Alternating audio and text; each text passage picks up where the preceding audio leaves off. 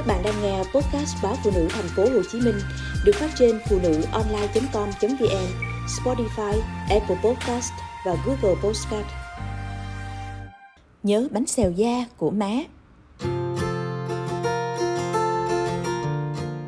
Bánh xèo miền nào cũng có, nhưng tùy theo phong thổ mà cách chế biến và hương vị của bánh sẽ có một vài điểm khác biệt.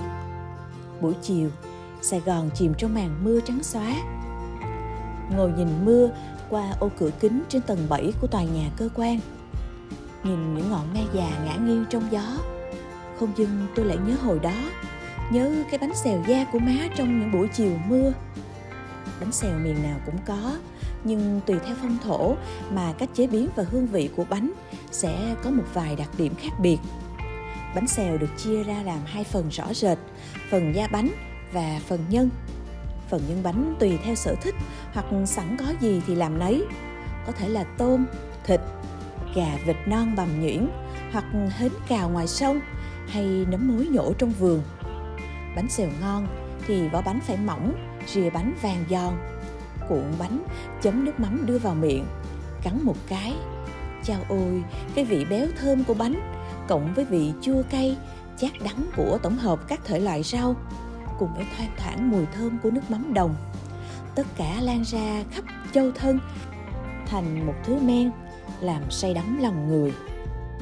Bánh xèo miền Tây bây giờ như cô thôn nữ đã bước ra khỏi bờ dừa, bỏ lại rặng châm bầu, cánh đồng rơm rạ, đi chu du khắp nơi, đã bay đi ít hương đồng gió nội. Nhưng lên tới Sài Gòn, cái bánh xèo miền Tây được biến tấu cho phù hợp với khẩu vị của thị thành. Đó cũng là lẽ thường tình nhưng trong hàng vạn kiểu biến tấu, không ở đâu ra được cái món bánh xèo da của má tôi. Sài gòn thời bao cấp, phải đụng bột mì thay gạo. Bột mì mang gia công thành mì sợi, luộc xào, nấu nước lèo, ăn hoài ngán quá. Má tôi nảy ra sáng kiến đổ bánh xèo. Bánh xèo của má đổ từ bột mì, không nhưng chỉ có da, nên nó bị chị em tôi đặt cho cái tên là bánh xèo da.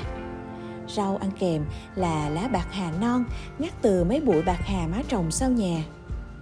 Bánh xèo da cuộn trong lá bạc hà non, chấm nước mắm tỏi ớt, ngon thấu trời thấu đất.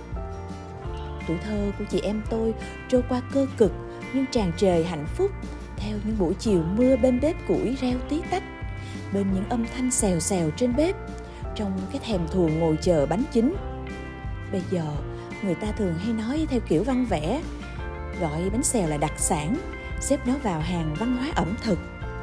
Nhưng với tôi, đơn giản bánh xèo là một khoảng trời ký ức tuổi thơ, gắn liền với quê hương xứ sở, với gia đình. Với những giọt mồ hôi của má lấp lánh bên bếp lửa, cầm cụi đổ từng chiếc bánh xèo da.